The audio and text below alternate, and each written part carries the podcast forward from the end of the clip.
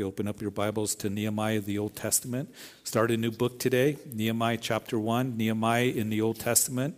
So you have the, the um, historical books that starts with Joshua and goes book of Nehemiah. So chapter 1, page 421 in my Bible. So, so we're going to study. And I believe God's, uh, because it's really going to be um, just studying for this and going through this again is been such a great encouragement for me. So, Nehemiah chapter 1, find yourself there. And let's pray before we get started. Father, we do thank you that once again we're here. And we know that there's power in the Word of God, there's power in the gospel. It's a power for salvation for all who believe. And Lord, we need to be grounded in your Word because there's a lot of voices that are out there in the world. There's a lot of advice, there's a lot of philosophy, there's trends, there's all these things that can pull us away from the truth of your word and how we are to live. I think about how Peter that he said to Jesus, "You have the words of eternal life." That is declared to us that everything is given to us that pertains to life and godliness in Christ Jesus. To live wisely, to, to know Lord, how it is that we are to live rightly, to be established in truth. So, my prayer is that each time that we have the privilege to open up this book, that we would know that this is divine and is given to us for our benefit and our blessing, to grow us in faith, because faith comes by hearing and hearing by the Word of God.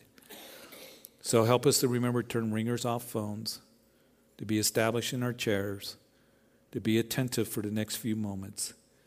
And it's in Jesus' name that we pray. Amen. So I want to give you a little bit of background as we enter into Nehemiah chapter 1. And it's not to bore you with some history, but it's going to help you understand the set, uh, the stage for what we're going to be studying, what's taken place here at this time in history of the Old Testament. But a little background concerning Nehemiah that uh, Nehemiah, as you read Second Kings, Second Chronicles, those historical books, it ends with Jerusalem being destroyed by Babylon. King Nebuchadnezzar would come into Judah. The, there was the 70 years of captivity. They would ignore the warnings of the prophets uh, with Isaiah, Jeremiah, and others that had come on the scene. And we know that the first wave of captivity began in 605 BC. Nebuchadnezzar's defeating the Egyptians. And he gets word that his father has died. So he, Nebuchadnezzar, being the son of the king, he needs to get back to Jerusalem quickly to secure the throne. On his way, he stops in Jerusalem and he takes the choice men of Judah away. That would be Daniel, as well as his, as his friends to be used in the affairs of the Babylonian government there in the palace. Uh, the three friends being Hananiah, Mishael, Azariah. We know them, or most people know them, as Shadrach, Meshach, and Abednego, their Babylonian names, thrown into the burning fiery furnace of Daniel chapter 3. Well, that was the first deportation. And then the second uh, wave of captivity or deportation would take place in 597 BC. And that's where Ezekiel, most of the people were taken off into captivity, and, and much of the temple vessels that were taken off as well that were in Solomon's temple. As that happened, Ezekiel is there in Babylon, he's prophesying. Daniel's in the palace of Babylon, he's prophesying. And then Jeremiah's in Jerusalem, he's warning the leaders, and particularly that he would warn Zedekiah do not rebel against Nebuchadnezzar. If you rebel against Nebuchadnezzar in Babylon, then Jerusalem's going to be destroyed. Well, they didn't listen to Jeremiah. They didn't listen to his warnings, to his prophecies. And so Zedekiah would rebel against Nebuchadnezzar. He comes in, the king of Babylon, and says, That's it. And he destroyed Jerusalem and he destroyed Solomon's temple. The 70 years of captivity would end in about 536 BC when the Medes and the Persians come in, as prophesied by Isaiah in chapter 44 and 45 specifically, even Cyrus, Cyrus was named by uh, the Lord 200 years before it happened, that he would be used of the Lord to come in and, and to defeat Babylon, even how he would do it. He would divert the flows of the Euphrates River. They walked under the walls and they took the city of Babylon. We know that it's also told to us in Daniel chapter 5. Remember that there's Belshazzar, the king of the, the Babylon, that he's having this big party with all of his leaders. And as he's toasting to the gods of Babylon, there's a handwriting on the wall. And they bring Daniel out to interpret the handwriting on the wall. And Daniel says that Belshazzar, you're toast. In other words, you're going to be killed this night, and your kingdom's going to be given over to the Medes and the Persians. So, Cyrus, the first king, when that happened, he would make this decree that the Jews could go back to Jerusalem and they could rebuild the temple. And as there was just three deportations or three captivities or waves of captivity uh, that Babylon had against Judah, there was also three waves of, of return. The first one would take place under the leadership of Zerubbabel, who was the civil leader, and Joshua the high priest. And about 50,000 would return at that time. And that's a small number compared to most of the people stayed behind. They stayed behind, they had settled uh, there in Babylon as they were dispersed throughout Babylon, throughout Persia. And we know that Jeremiah, when he wrote a letter to the captives, when they first went into captivity, there was the false teachers that were saying to those taken off into captivity, listen, not a big deal. It's only going to last a few years. Nebuchadnezzar is going to go down. Nothing's going to happen to Jerusalem. We have the temple, the temple, the temple. And Jeremiah would write a letter under the instructions of the Lord and said to the captives, Listen, you need to settle in. You're going to be here for 70 years. You need to have children and live peaceably with the people, and that's what happened. So most of them stayed behind. Small remnant, 50,000 come back, um, and as they come back, they're building the temple. It's recorded for us, those who are willing to leave Babylon return, listed there in Ezra chapter 2. When they did return, they pushed the, the rubble aside and they built a sacrificial altar so that they could do sacrifices. And I find that interesting because uh, to tie it in with our end time series, that in the tribulation period, you know there's going to be a temple, the tribulation temple, that they're going to do sacrifices and they're going to do offerings. We know from Daniel chapter 9, verse 27, that the Antichrist will put an end to sacrifice and offering. So that's going to begin sometime in the tribulation period.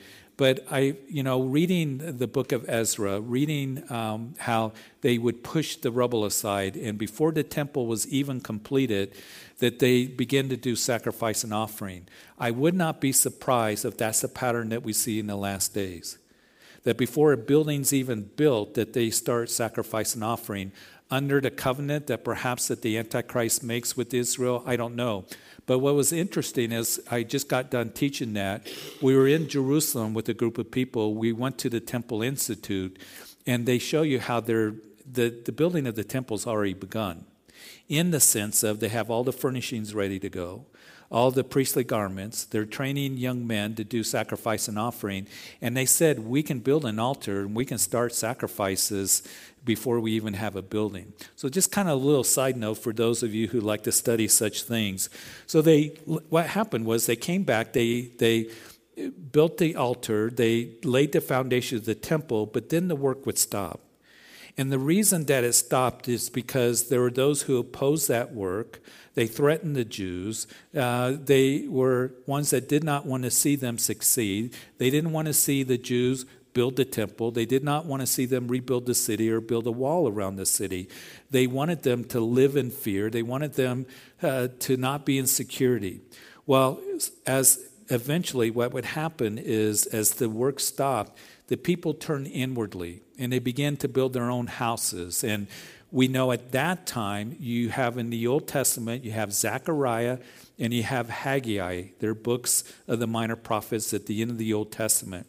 And Haggai and Zechariah begin to challenge the people you need to get back to the work of the Lord. It's time to build the house of the Lord and quit just focusing on your own homes. And I love Haggai because Haggai is only two chapters long and says it's time to get back to building the house of the Lord. It's time to get back to the work of the Lord and consider your ways. And I think that's an important message for us. That as we start a new year, that the Lord would say to us, consider your ways. Because there can be a lot of things that can take us away from the priority of living for the Lord or desiring to please the Lord or maybe even being used of the Lord. Consider your ways. You guys are all into yourself, building your panel houses. You forgot about the work of the Lord. And please always remember this that the Lord, He is building a house today. Do you know that?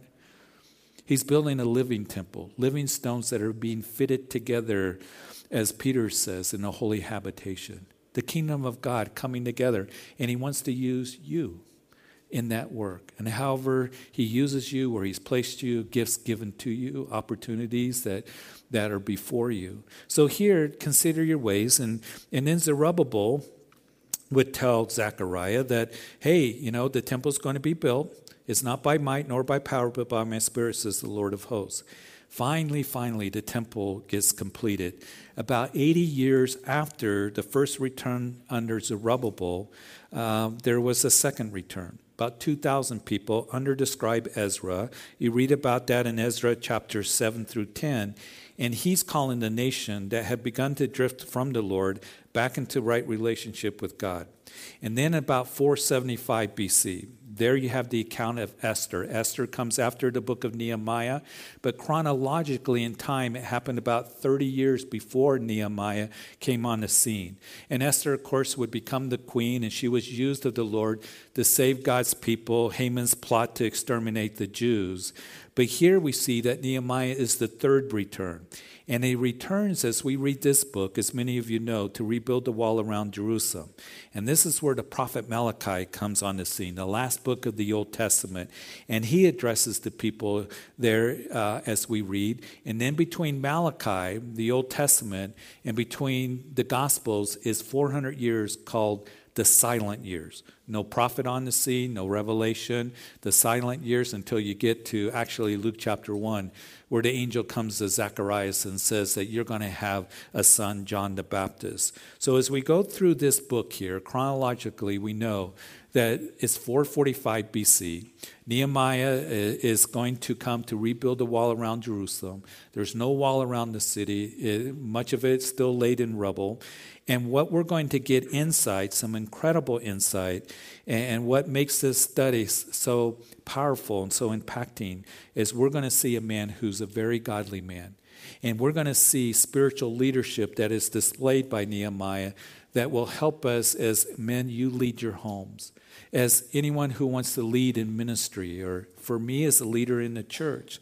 So let's begin to look at this incredible book, this godly individual, Nehemiah, as we read in verse 1 of chapter 1. Then the words of Nehemiah, the son of Hachaliah It came to pass in the month of Chislev, in the 20th year, as I was in Shushan, the citadel, that hand. Um, Hananiah, one of my brethren, came with men from Judah, and I asked them concerning the Jews who had escaped, who had survived the captivity, and concerning Jerusalem. In verse 3, and they said to me, The survivors who are left from the captivity in the province are there in great distress and reproach. The wall of Jerusalem is broken down, and the gates are burned with fire. So at the end of, of chapter 1, we're going to read that Nehemiah, that he was the, the cupbearer to the king.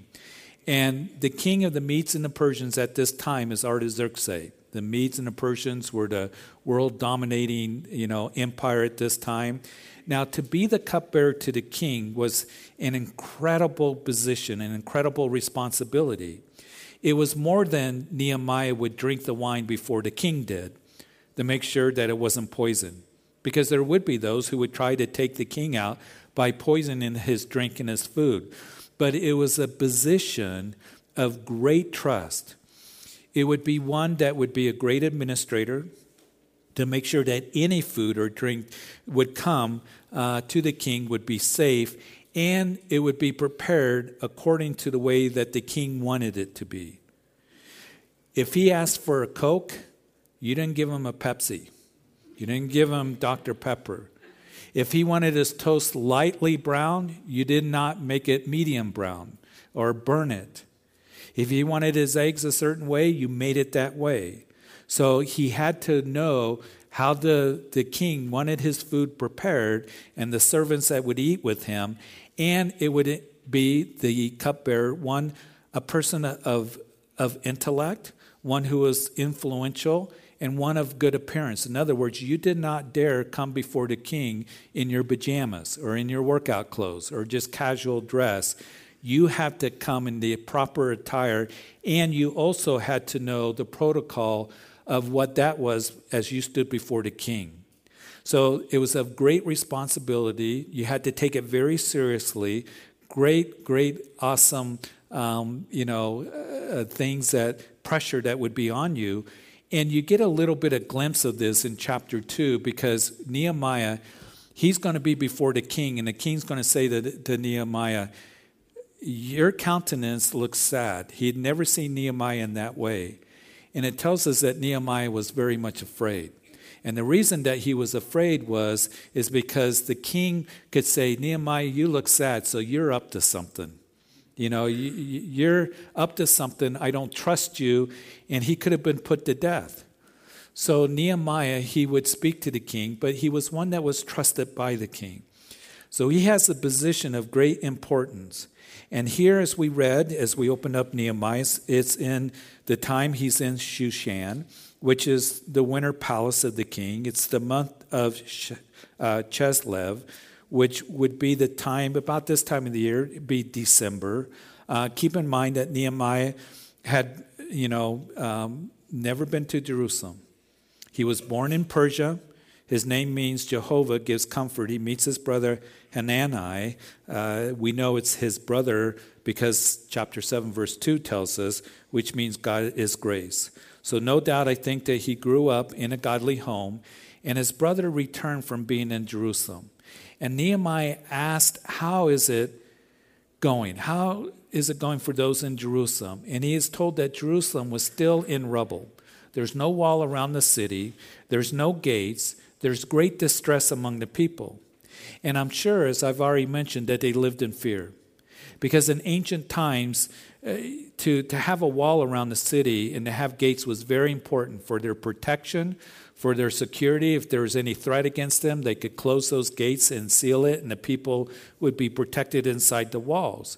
And as I mentioned, that there are the enemies of the Jews that we're going to see in this book and how they would come against them, and how they would threaten them, and how they would intimidate them to where they were afraid to build a wall.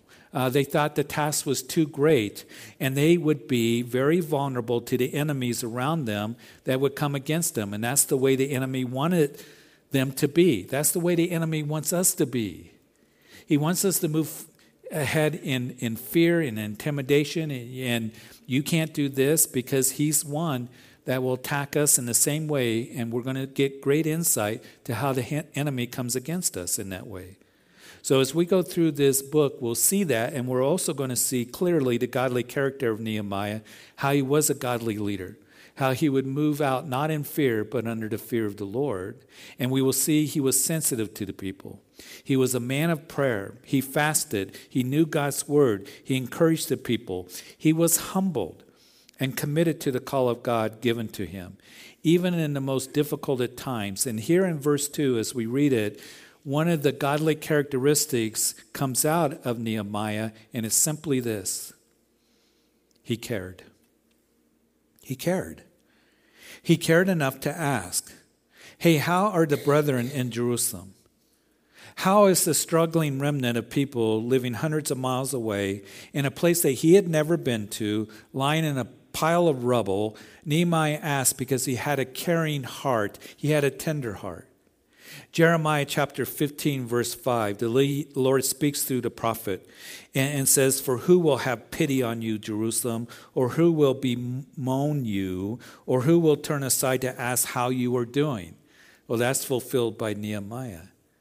God found the man, Nehemiah, who had a tender heart, even though he was a man of great influence and importance in the world eyes. Even though he would be very secure, he would be successful. It wasn't his fault that the Jews found themselves in captivity, that Jerusalem was destroyed. It wasn't his fault that the people didn't build the wall around Jerusalem.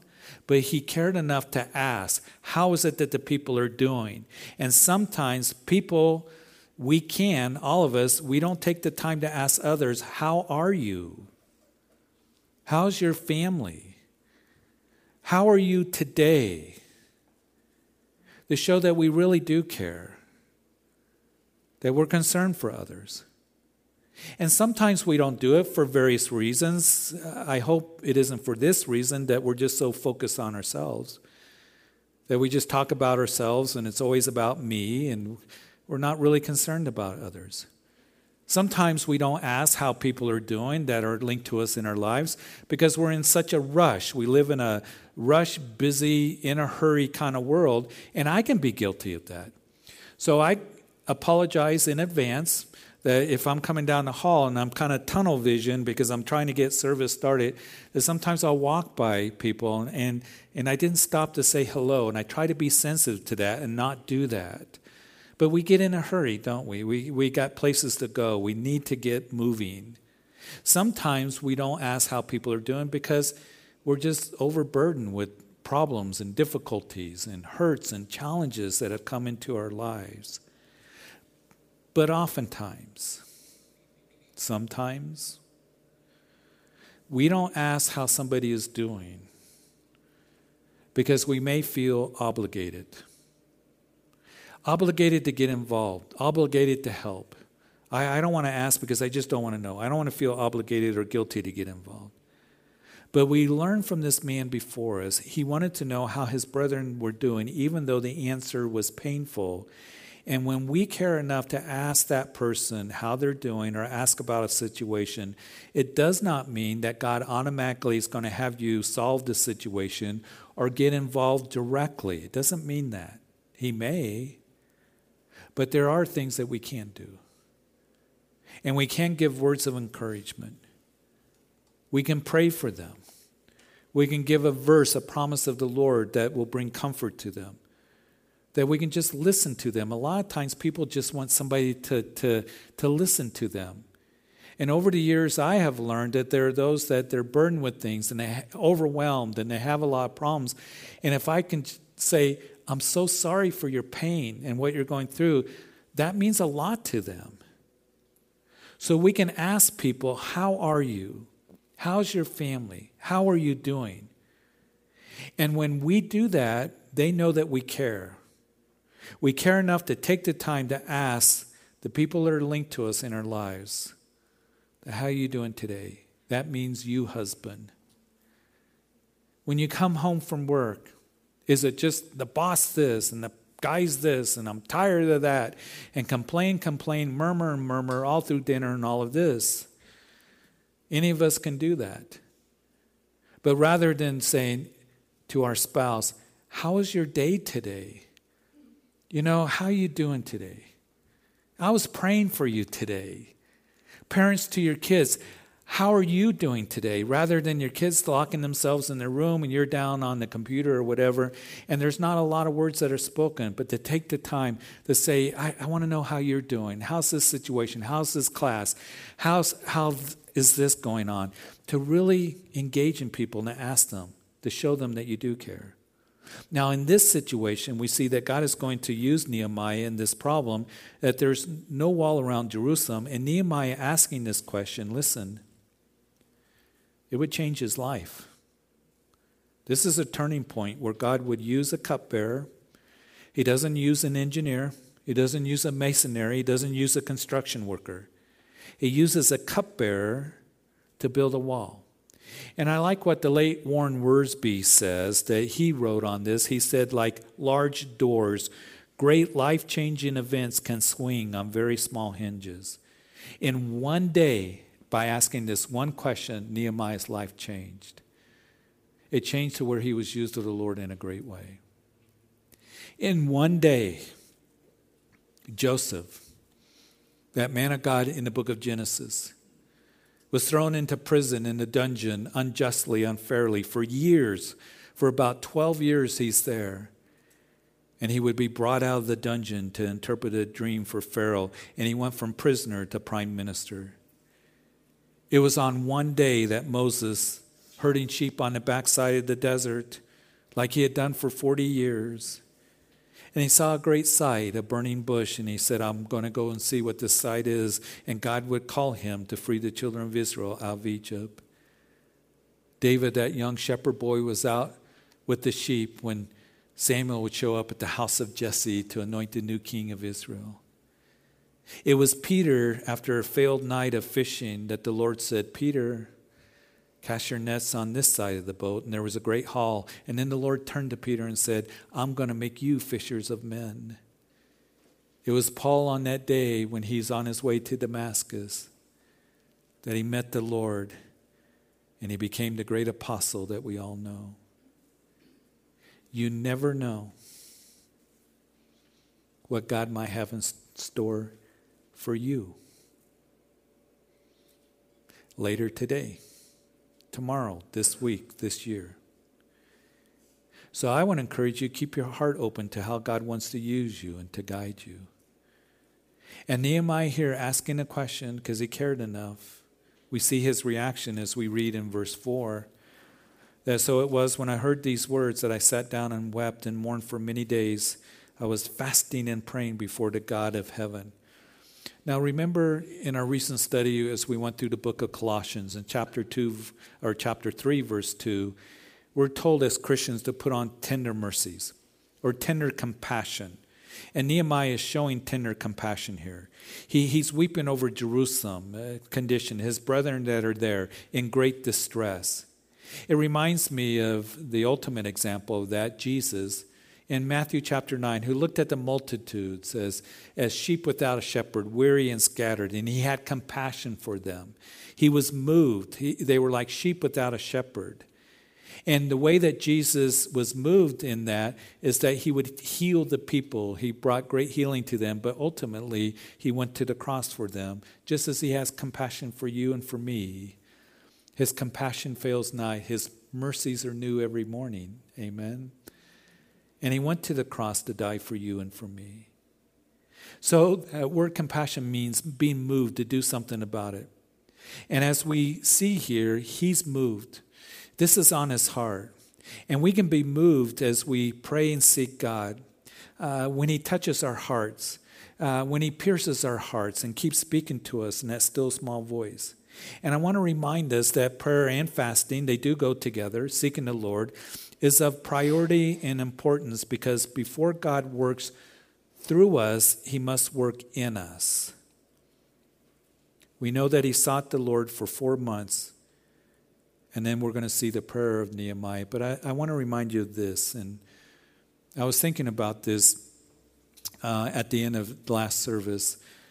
But this time of the year, we hear a lot about life coaches, financial coaches, health coaches. I'm not putting that down. How to be successful in life, the, the best potential. That's the word that's used, the potential view in this area financially and career coaches and all of this. You will never, never listen. Reach your full potential if you're just living for the world. You are created for the Lord, and He wants to use you and you will re- realize your full potential and fulfillment and satisfaction and success in the best sense of the word when you just yield to the Lord and say, Lord, what do you have for me? Lord, guide me and direct me. Put it on my heart. Lord, move me and speak to me. But none of us will reach our full potential or satisfaction, fulfillment, or joy if we're living for the world and just doing our own thing. But we will be successful as we're looking to Him, as we're open to His leading, being sensitive, having a tender heart. So, the prayer of Nehemiah, let's read it. It's going to take us to the end of the chapter in verse 5. And I said, I pray, Lord God of heaven, O great and awesome God, you who keep your covenant and mercy with those who love you and observe your commandments. Please let your ear be attentive and your eyes open, that you may hear the prayer of your servant, which I pray before you now, day and night, for the children of Israel, your servants, and confess the sins of the children of Israel, which we have sinned against you. Both my father's house and I have sinned. We have acted very corruptly against you, and have not kept the commandments, the statutes, nor the ordinances which you commanded your servant Moses. Verse 8 Remember, I pray, the word that you commanded your servant Moses, saying, If you are unfaithful, I will scatter you among the nations. But if you return to me and keep my commandments and do them, though some of you were cast out to the furthest parts of heavens, yet I will gather them from there, and I will bring them to this place, which I have chosen as a dwelling for my name. Now these are your servants and your people, whom you have redeemed by your great power and your strong hand. And then verse 11. O Lord, I pray, please let your ear be attentive to the prayer of your servant and the prayer of your servants who desire to fear your name. And let your servant prosper this day, I pray, and grant him mercy in the sight of this man, for I was the king's cupbearer. Even though Nehemiah had never been to Jerusalem, he still identifies with his people. He says, Great and awesome God. He uses that term. In chapter 4, he'll encourage the people remember this, that God is great and awesome. And I want to remind you of this in this new year that we're in, that God is great and he's awesome. He's a great God. He is awesome. And as Nehemiah continues to pray, he says, You keep your covenant. In other words, your word is true, Lord. You keep your word, your promises. And Lord, may your ear be attentive, verse 6, to hear your servant. As you go to the Lord in humility of heart, his ear is attentive to you. There's a complete dependency here Nehemiah has on the Lord. To be an effective leader in your home, in ministry, we need to be completely dependent upon the Lord. Lord, I come in that humility. I know that you are great and awesome. Lord, your word is true for me. And Lord, be attentive as I give this to you and cast my cares upon you. And then he says, We have sinned in verses 6 and 7. I have sinned. Again, a humility of confessing their sins, identifying with this people. He doesn't say, Well, they sinned, they messed up. You know, Jerusalem's now destroyed. They're in big, you know, trouble. They've been, you know, uh, haven't built the wall, so I guess I'm going to have to go and get them out of this situation and fix it. No, he says, Lord, we've sinned. Lord, I've sinned. There's a humility and an honesty, no excuses, no explaining away. We need to be humble before God to bring our hearts to Him, even as David would say, Search me and try me, and see if there be any wicked way, Lord, in me, and confess it to Him, because He sees it. And Nehemiah is looking for God's promise, verse 8, when he says, Remember the word you commanded it isn't that God forgot, but it's a way to express that, Lord, you will keep good on your word because his word is true. Remember when we talked about the return of the Lord, that his name is true and faithful? And, and, and it is. He is true and he's faithful to his word. And then verse 11, Nehemiah's prayer here is, I'm ready to be used, Lord, if you desire to use me. Again, concerning his dependency and humility to God, He's the cupbearer to the king. It's an honor position. He doesn't trust in that. But Lord, I want to prosper and grant me mercy. He isn't just praying, Lord, you need to do something about this and make this better, or you better find somebody to help. But Lord, if you want, prosper me. In other words, use me to help, to be a benefit and a blessing to others. I think that as we pray to God, sometimes people say, Lord, uh, I, I don't want to get too serious about following after you. I don't want to pray about this because if I get too serious about the Lord, then you're going to make me do something I don't want to do. And sometimes the commandments are given that we're told to do something that isn't easy or it's hard. But He is going to be in it and He's going to bless you and He's going to encourage you and strengthen you. But sometimes it's like, Lord, I, I don't want to pray about this. I'm afraid if I follow you too closely or get too serious about you, you're going to want me to be a missionary in Africa. And I don't want to do that. I don't like bugs and snakes and all of this. Listen, if He ever calls you to be a missionary in Africa, He will put it on your heart. He'll let you know, okay? Trust in the Lord with all your heart and lean not on your own understanding. In all your ways, acknowledge Him, and He will direct your paths. That we know that the psalmist writes that what we are to do is that we are to just trust Him and knowing that as we delight in Him, He'll give us the desires of His heart. He'll give us the desires of our hearts. His desires will line up with, with our desires, will line up with His desire. He'll speak to you, He'll minister to you, He'll prompt you. So don't be afraid to ask what God has for you because He wants the very best for you. And as we go to Him, being honest before Him, saying, Lord, how is it that you want to use me in this situation or with this person or moving forward in this new year? Delight yourself in the Lord. Again, He'll give you the desires of your heart. And Lord, speak to my heart. And know that you have the very best and you want to use me, however that might mean. And just trust Him. Have a tender heart as we look to the people around us to be used of Him in a wonderful way that will benefit others and bless others. So, Lord, we thank you. We thank you so much for, you know, this study here. And we see a man here who cared. His whole life was changed by just asking that question How are you? How are things going? And Lord, as we just care about others and so we minister to others, may we take the time to do that and then seek you. How we might get involved, how we might pray for somebody, minister to them, but we don't have to be afraid. Just being led by the Holy Spirit, by you, whether we get involved or not, or whatever you have for us, knowing that your word is true and you're true and to us, that we delight ourselves in you, you'll give us the desires of our hearts, but our desires will line up with you. So, Lord, I just pray that this year that we would just be open, more sensitive to people as we see them, our families, co-workers, friends.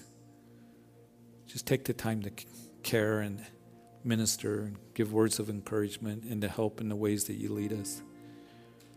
And I thank you that Jesus, moved with compassion, went to a cross for us. And I do want to pray for anyone who is here that you're not a believer, you're listening online, that you haven't made a commitment to Christ. That the invitation is for you to come because he was moved with compassion to go to a cross. That he went to the cross to die for you and for your sins, to make atonement for your sins. And then he rose again and he's alive. And today is the day of salvation for you to come to Him and yield to Him and call out to Him for forgiveness of sin and salvation and right relationship with the Father. And you can do that right now. You can pray, Jesus, I do come. I confess that I am a sinner. I humble myself and ask that you forgive me of my sins because I know you died on the cross for me.